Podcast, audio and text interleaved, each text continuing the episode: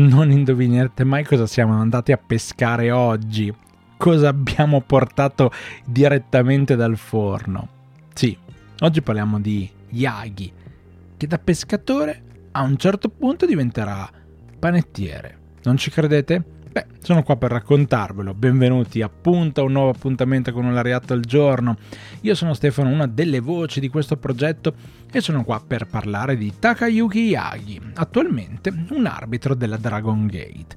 Sì, un arbitro che però nei primi anni 2000 inizia la sua carriera da lottatore in Toriumon con una gimmick da pescatore. Yagi entrava nell'arena con una bandiera enorme con dei simboli che ricordavano il mare e anche appunto il lavoro del pescatore.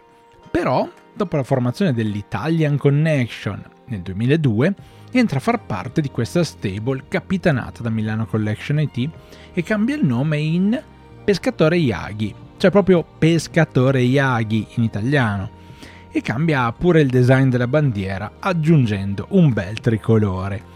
Nel gennaio del 2003 però questa Italian Connection eh, sciocca il mondo. I membri della stable lo ammettono, non sono italiani. Yagi addirittura prende coraggio dopo questa incredibile rivelazione e dice io non sono nemmeno un pescatore, sono un semplice figlio di un panettiere.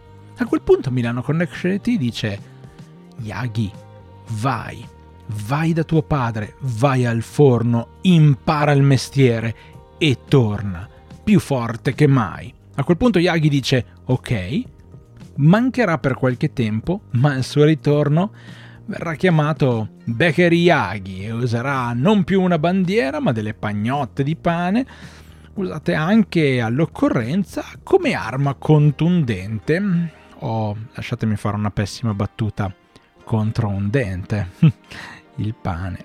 Vabbè, vabbè, vabbè. Battute a parte, sono sempre molto interessanti i nostri ariatti, quindi venite a trovarci ogni mattina alle 8 su YouTube e su Spotify.